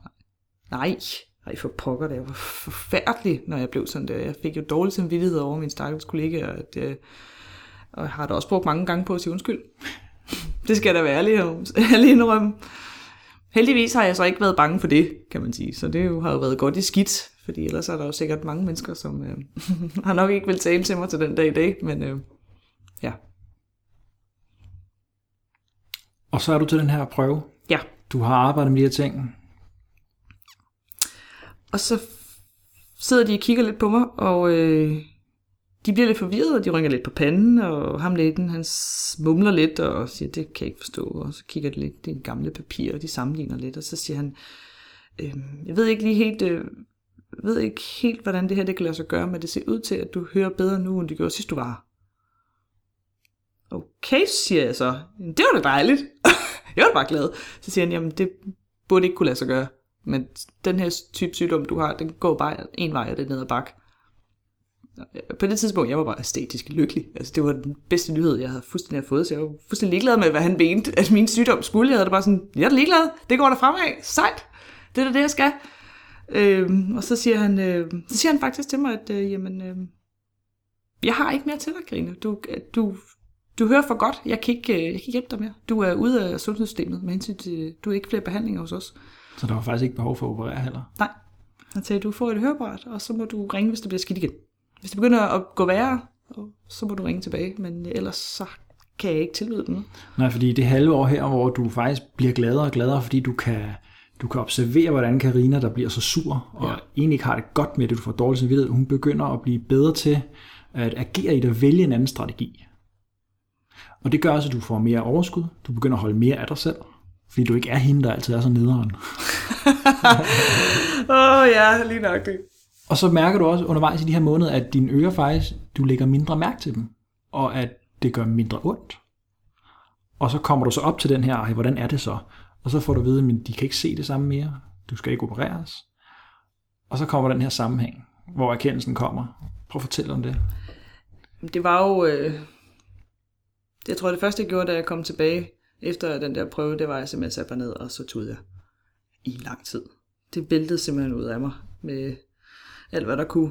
Øhm, fordi jeg tror lige præcis det øjeblik der, det var, det var meget skilsættende. Okay, det her, det passer altså.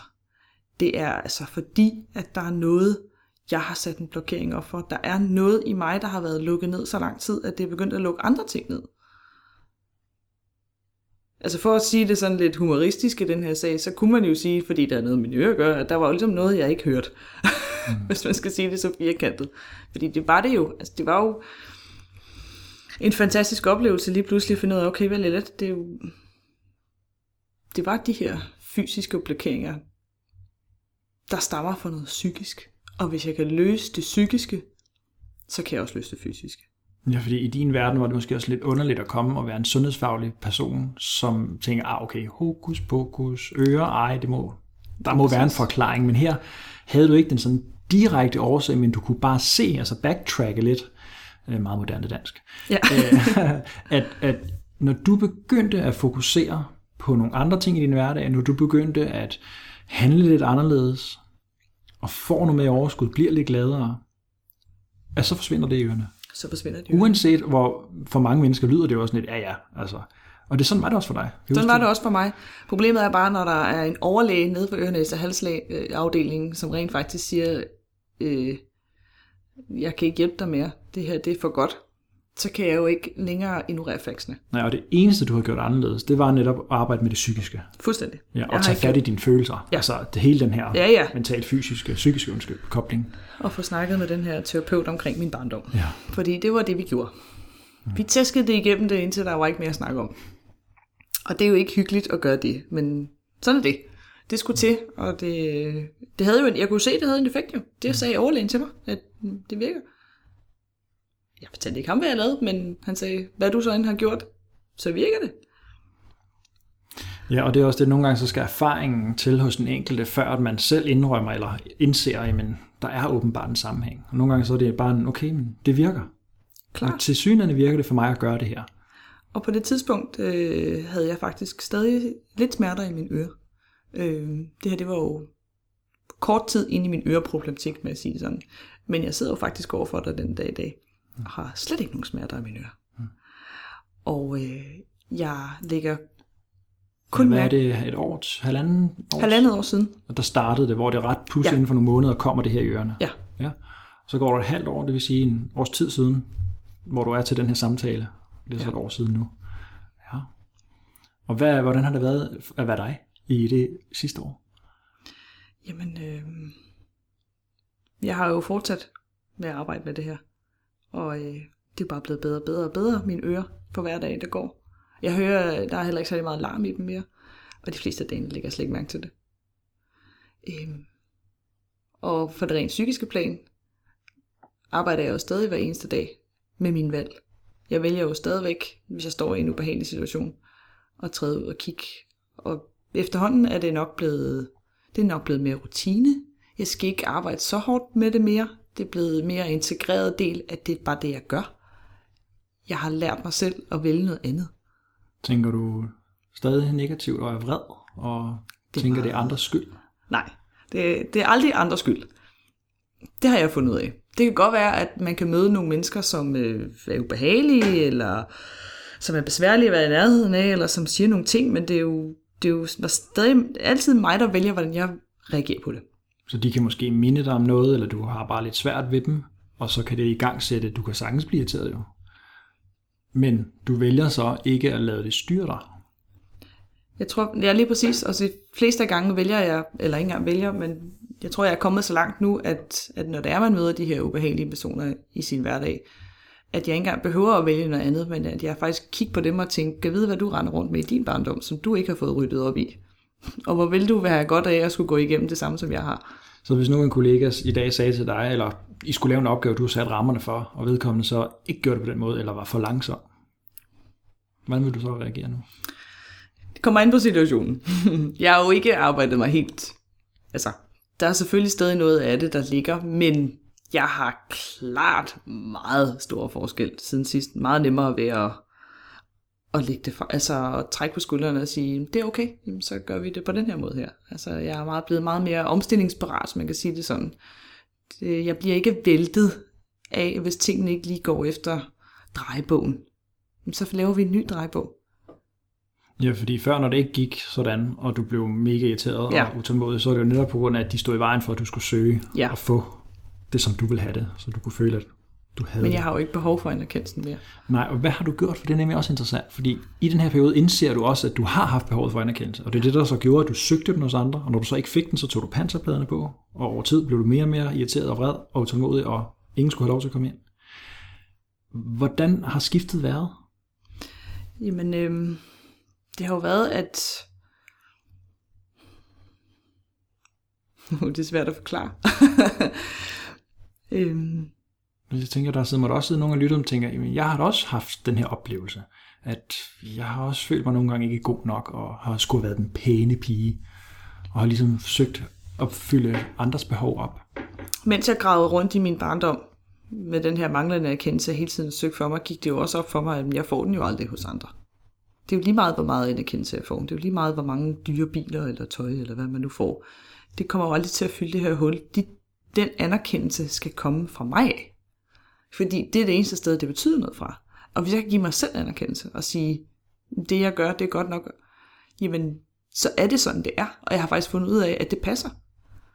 Fordi jeg skal ikke bruge anerkendelsen fra min far til noget som helst. Den fylder mig ikke op.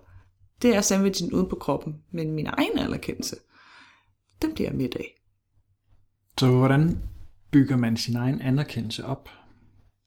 Jamen det gør man jo ved, som jeg gjorde, tror jeg, hen ad vejen, var jo nok at simpelthen stille mig selv i spejlet, og kigge mig selv dybt i øjnene, og så blive klar over og indse, at jeg kan godt vælge noget andet. Jeg kan godt vælge at lade være med at blive sur og skuffet, hvis jeg ikke får anerkendelse. Det er der slet ikke behov for. Så har du så øvet dig i det? Altså så hver gang du kunne mærke noget af det behovet, så har du taget dig selv i det? Bestemt. Og lige sagt, okay, det er faktisk fordi, det stammer fra ja. noget tidligere i mit liv. Og man har lavet, jeg har lavet koblinger til næsten stort set alt, jeg har lavet. Øh, veninder og arbejdsliv, og hvis man har været i byen. Hele tiden, hele tiden, hele tiden, for du bliver jo udsat for de her situationer konstant, og hele tiden bliver du mindet om det. Og jeg kunne godt have blevet blevet vred ti tusind gange i, i alt det her. Øh, eller lukket af for mine følelser. Men fordi at man lige pludselig kan se, hvad det er. At det er noget, jeg selv skaber. Og man har besluttet, jeg gjorde, besluttet mig for, at jeg, nu vil jeg ikke skabe det her mere. Så havde jeg jo muligheden for at stoppe op og fange mig selv i det, når jeg gjorde det. Ikke at blive vred og sur, men vælge at gøre noget andet. Enten gå, gå fra det, hvis det var noget, jeg ikke kunne håndtere. Eller vælge at være ligeglad. Vælge at sige, jeg har ikke lyst til at reagere på det. Du må gerne være sur, men jeg skal ikke være med i det. Og hvad så de mange gange, hvor det ikke lykkedes? Så har jeg reflekteret over det bagefter. Så jeg satte mig ned og sagde, okay, hvad skete der der? Så, skete, så sagde han sådan der, og så reagerede jeg sådan der. Okay, reagerede jeg sådan, det gjorde jeg så igen, fordi at jeg søgte det, jeg ikke kunne få. Okay, godt så. Hmm. Det var en setback, men det er okay. I det mindste er jeg opmærksom på, at det foregår. I det mindste er jeg blevet klar over nu, at det er det, jeg gør. At det er mig. Det er mig, der skaber det her negativitet. Jeg kan også godt ja, igen skabe videre negativitet. Vi bliver sur på sig selv over, at man reagerer surt. Men det var jo også bare med til at forme det et eller andet sted, tror jeg. Fordi så er det sådan lidt, nu gør jeg det igen, hvor er det sjovt. Nu bliver jeg faktisk sur over, at jeg har været sur over, at jeg blev sur på ham. Spændende! Kan vide, hvor dybt det her det egentlig rækker? Nu kan jeg grine af det. Bliver du nogle gange i dag også stadig sur? Selvfølgelig. Det skal man også gøre. Okay. Man skal jo ikke, det handler jo ikke om at være dørmåtte. Det er jo ikke det, det handler om. Det handler jo ikke om, at jeg skal lade folk træde hen over mig. Så selvfølgelig, hvis folk de øh, opfører sig meget uanstændigt og øh, altså bevidst prøver på at skade mig på en eller anden façon, på den måde, jamen, så skal man have lov at sige fra. Man skal også have lov at sige fra, og ikke finde sig i hvad som helst. Så forskellen ligger måske så i, at episoderne kommer stadigvæk, og det kan sagtens ske, fordi vi nogle gange påvirker hinanden, og man må gerne være sur, men du flejner ikke ud på dem. Nej. Jeg tror, jeg er blevet bedre til at skelne imellem de ting, der er relevante. Og, og have fokus på de ting, der rent faktisk betyder noget. Okay, og hvad, hvad kunne det være? Hvad, hvad mener du med det? Jamen, det er jo netop sådan noget, at jamen, jeg har da lov til at blive vred som menneske. Hvis der er en anden person, som opfører sig fuldstændig tåbeligt, så har jeg da lov til at sige fra og sige, jamen, det vil jeg ikke, og det er okay. Og jeg skal ikke straffe mig selv, når jeg bliver sur i den måde. Fordi det er jo bare en måde for mig at opretholde et eller andet sted min menneskelige ret og sige hertil og ikke længere. Men er det så også grunden til, at du også kan slippe det og ikke længere bliver vred på den måde og lade det gå ud over dem, men du kan trække dig til dig selv? Handler det også om, at, at du har oplevet dig så meget i dit liv, der ikke har givet mening, og du har fokuseret så meget på alt det, der ikke fungerede, så nu har du så set, at når jeg lader være med at fokusere på det, jeg alligevel ikke kan ændre, hvis jeg lader være med at kom ind i alle de her gamle mønstre, og fokusere på bare, hvad der virker i stedet for. Er det det fokusskifte? Det er det bestemt. Det er jo... Jamen, det er, det er svært at forklare et eller andet sted. Fordi det, for mig er det jo bare blevet en integreret del nu, af den jeg er, hvis man kan sige det sådan. Fordi nogle gange så, så kan mange mennesker godt opleve, at, at når der er noget, der sker, og nogen, der siger noget, at så kan man godt blive rigtig, rigtig provokeret af det, eller ja, frustreret, eller nervøs, eller hvad det er. Og faktisk have en følelse af, at jeg synes ikke, det er okay, og så have, slet ikke kan acceptere, at det er sket. Ja. Ikke, kan, ikke kan acceptere, at man selv har gjort noget i den her situation, og så dømme sig selv bagefter, og nu kommer jeg igen til at gøre det. Det kan jeg simpelthen ikke acceptere. Jeg kan ikke give slip på det. Ja. Og det der spændingsfelt mellem at, at forsøge at acceptere det, og så kunne gøre det. Puh, det er svært.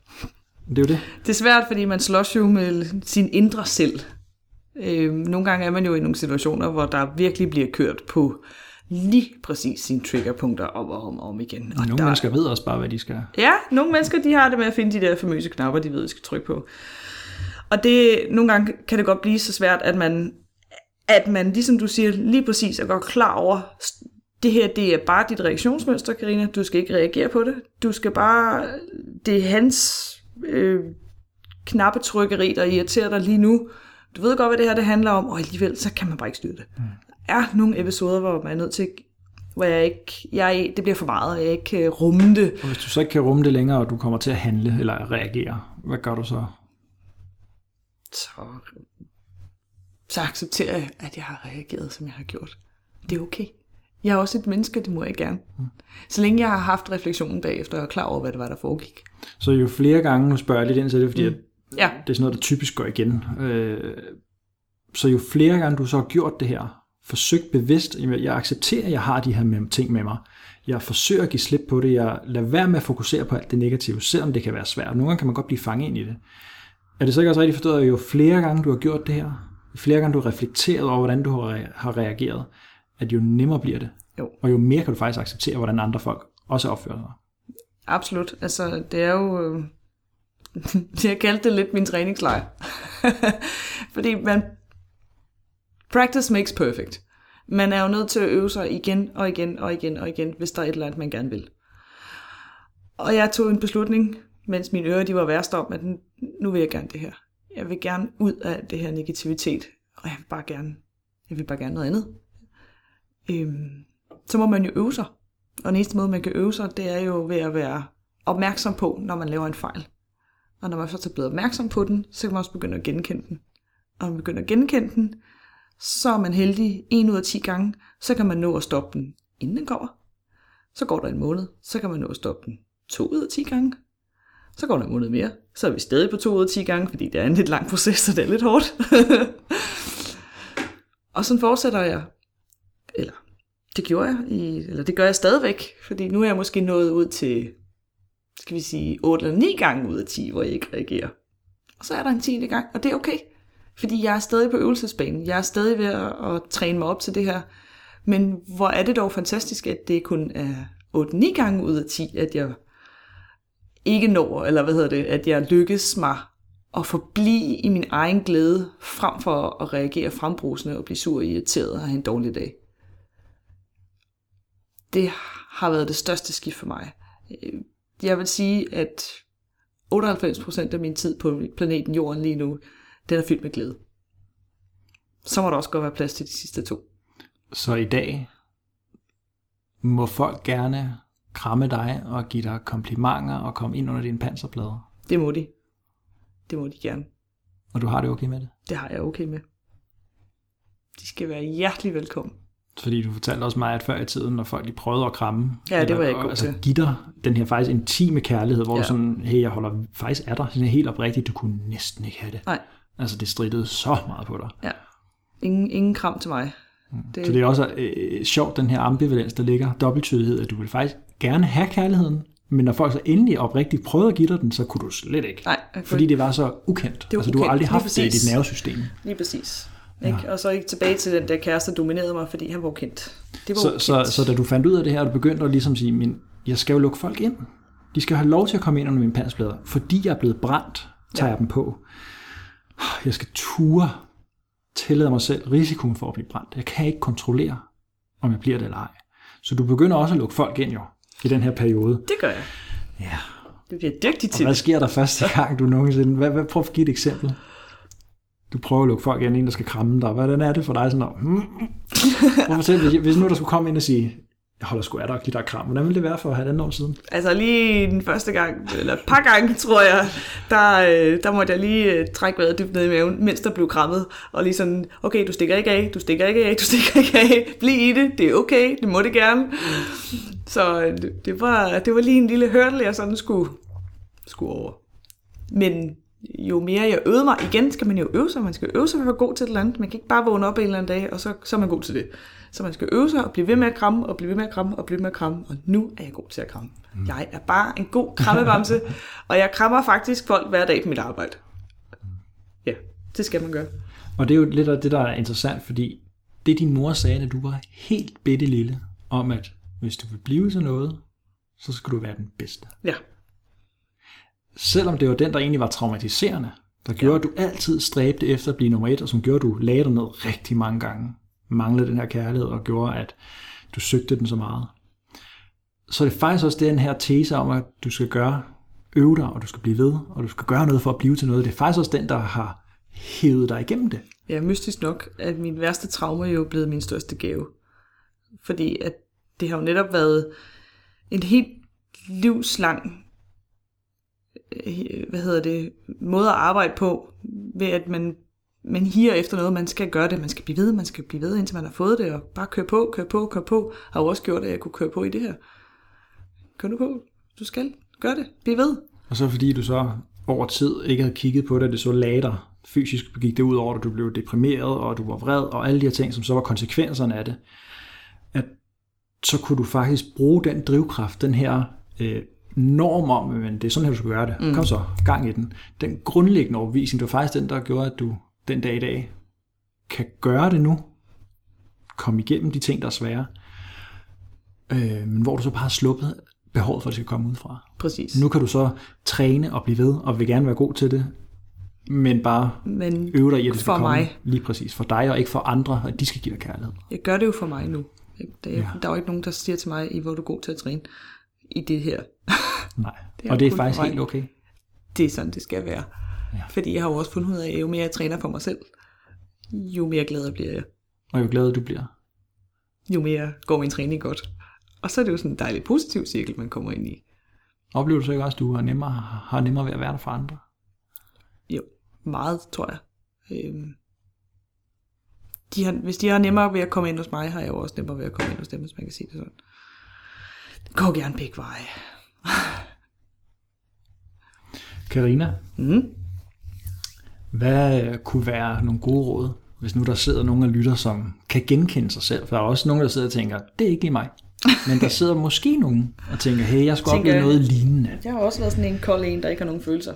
Hvad kunne være et godt råd til en, som oplever at være meget vred, eller har taget panserplader på og ikke tør lukke nogen ind, har svært ved at knytte sig til en kæreste, er frygt for kærligheden måske? Hvad, hvad, hvis du skulle møde sådan en person, hvad, hvad, kunne være, hvad kunne være godt at sige? Det første, jeg nok vil sige, det var at have lige tålmodighed, fordi det her det kommer til at tage lang tid.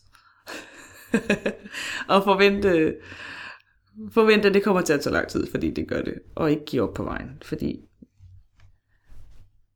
det er det allersværeste, man nogensinde kommer til at gøre ever i sit liv, det er den her med at kigge tilbage i sin barndom og finde ud af, okay, der er sket de her, de her ting, der har udløst sådan og sådan en reaktionsmønster, og jeg har så brugt resten af mit liv på at, at bygge op omkring de her reaktioner, og gentage dem, og gentage dem, og gentage dem. Men hvis jeg kan gentage det her, så kan jeg også gentage de andre ting. Og så fokusere på, at, at jeg vælger jo selv, hvilke ord, der kommer ud af munden på mig, og hvilke tanker, der er inde i mit hoved. Måske er det svært i starten at få styr på de her tanker. Det kan godt tage lang tid at vikle sig ud af det her net, man har bygget op af negativitet og tankemønstre. Men så længe man bliver ved med at træne, at man gerne vil vælge noget positivt i stedet for noget negativt, hver gang man står i en situation. Så bliv ved med at træne det. Så du skal tage et bevidst valg om, at du gerne vil noget andet. Man skal, man skal ikke være glad, fordi man får alt muligt. Man skal ikke sige, ej, nu har jeg fået mig et job, nu er jeg glad. Nu har jeg fået mig en kæreste, nu er jeg glad. Nej, du skal være glad, fordi nu vil jeg vælge at være glad. Sådan så, at det, det netop ikke er glad sporadisk, fordi omgivelserne Præcis. Trigger en glæde. Ikke fordi jeg har for fået noget... Fordi jeg har fået noget, det er jo det, det er. Hvis det er job eller penge eller anerkendelse, så er det jo fordi, jeg har fået noget. Og det er jo fuldstændig samme tilbage til min barndom. Det er jo fordi, at jeg har fået anerkendelse, så nu er jeg glad. Nu har jeg fået mig et job, så nu er jeg glad. Nu har jeg fået nogle penge, så nu er jeg glad. Men, men det er det samme. Altså resultatet er jo det samme. Det bliver jo det bliver aldrig nogensinde tilfredsstillende. Fordi hvis du higer efter noget eksternt til at gøre dig glad, så bliver det fuldstændig det samme, som jeg har været igennem hele, hele mit liv med at hige efter anerkendelse. Men jeg er stadig sulten. Jeg bliver aldrig mæt af det. Det skal komme indefra. Du skal have sandwichen ned i mavesækken, før den mætter. Den skal ned inden i en. Så nu er det her ikke kun et kursus i, i hvordan Nej, man kan blive... Nej, nu er det også det mønter køkken. Ja. Åbenbart. Skal vi ikke snart kaste en kugler efter, jo, det skal vi. Efter nogle tallerkener? Ja. Nej, det er ikke sikkert, at du bliver så glad for, at vi smadrer dit køkken. Det tror jeg ikke. Det kunne være sjovt. Vi kan prøve. Skal vi det? Ved du hvad? Jeg tror, vi skal, og så vælger jeg ikke at blive sur over. Ja, okay. Moment of sin. Præcis. Ja. Hvis jeg gør det, så tror jeg godt, jeg kan afslutte mit forløb hos min terapeut. Aha, så, så er du nået dertil, hvor du skal være. Ja. Lige præcis. Godt, så et godt råd er også, lad være med at lade dig påvirke nogen. Du skal ja. bare tillade folk, de smadrer dit køkken. Du skal grine af det. Du må godt være vred, men du må ikke være det på andre. Og... Ja, præcis. Godt nok. Det var, det var så de, det var de, de, de kloge hoveder. Ja. Godt. Karina, tusind tak, fordi du har lyst til at dele. Velbekomme. Det har... Det du fortæller i hvert fald, har virker som om, det har været en, en, noget, du har, altså en stor proces. Og det kan godt lyde lidt nu, når vi snakker om sådan nemt at fortælle om. Men det har krævet lidt mod. Og rent faktisk også at sige ja. Fordi det kræver også, at du skal vise, hvad det egentlig har været. Ja. Der var der lige... Man skal lige sådan... Der var lige et øjeblik, hvor jeg lige tænkte, hvad nu det her, jeg har rodet mig ud i? Ja. Ja. Men... Jeg tænkte, at... Der er mange, tror jeg. Jeg tror, at min, min barndom og mine generelle problemstillinger, den tror jeg er meget normal for rigtig mange mennesker. Specielt i sådan et land som Danmark, hvor vi er meget samfundiseret, og det skal være de fede nye biler, og hvis man ikke har den nyeste iPhone, så er man ikke smart, osv. osv., osv. Det er det her med prestige, og det her, at vi skal være nogle ting, fordi samfundet har sagt, at vi skal være det, og vi skal vises frem, og vi skal, og vi skal, og vi skal, og vi brækker nakken på det, og folk får anoreksi, og de får... Det er jo forfærdeligt, hvad samfundet egentlig gør ved folk i dag. Min lille historie handler om mine forældre, men hvis det ikke har været for dem, så har det garanteret været noget andet, og så har symptomerne sikkert været de samme. Kan du se tilbage på dine forældre i, i taknemmelighed nu? Bestemt. Hvis det ikke havde været for dem, så havde jeg jo ikke, så havde jeg jo ikke nogensinde været så presset og knækket halsen så mange gange, jeg har gjort hen ad vejen, til at jeg ville kunne få den her lige pludselig oplevelse af, hov, vent lidt, det her det er jo noget, jeg selv skaber i mit hoved. Hvor er det åndssvagt? Fordi det var faktisk sådan, jeg havde det. Gud, hvor er det åndssvagt. Hvor er det åndssvagt, at jeg har brugt så meget tid på at have skabt negativitet i mit hoved, når jeg kan lade være. Så du har fortalt mig, at du har i hvert fald valgt, nu det har været sådan, at se det som en læringsproces. Okay, jeg men ved. Det nytter ikke noget, jeg heller går og være bitter over det, der har været. Og nej, så, se så vil din... jeg jo bare gentage mit negative reaktionsmønster. Præcis. Og det så handler så se, jo også men... om, at et perspektivskift samtidig med valgene. Det handler jo om, at jeg kan se det nu. Ja. Som den, en af de største gaver, jeg har fået. Og de måske også har bare gjort det bedste mening. Det har de garanteret også. Den er de ikke har... altid helt nem at gøre sig fri af. Nej, man kan sige, de har jo gjort, de, de kunne med de ressourcer, de havde på det tidspunkt. Min far, han var ikke i stand til at snakke om følelser. Og sådan er det bare. Så kan vi sikkert grave ned i hans barndom og se, hvor stammer det så fra, at han ikke kan det. Og det får vi ikke lov til, og det skal vi ikke. Nej. Men det er en lang proces, og vi snakker sikkert flere tusind år, det her det har stået på, ikke? Men jeg kan kun tage udgangspunkt i mig selv, og jeg kan vælge, at jeg vil noget andet. Så det har jeg valgt. Og jeg har valgt, at jeg vil noget andet. Godt. Så kære lytter. Vælg noget andet.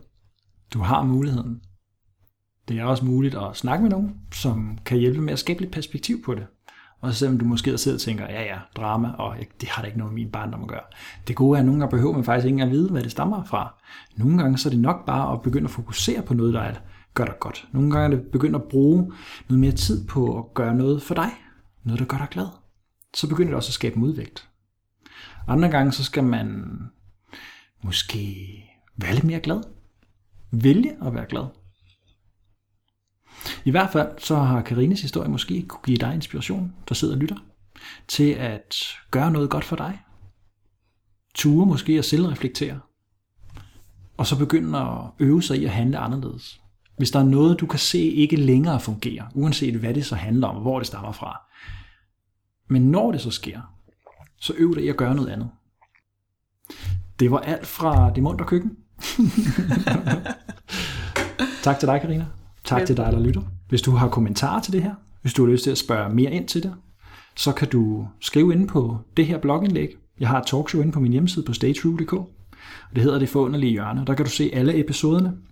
Jeg har dem også som iTunes podcast, så du kan hente dem direkte og streame dem der og få jævnlige opdateringer. Så du kan sagtens følge med. Gå ind og skriv din kommentar, så skal vi nok sørge for at få svar på det. Jeg hedder Martin Kirkegaard. Tak fordi du lyttede.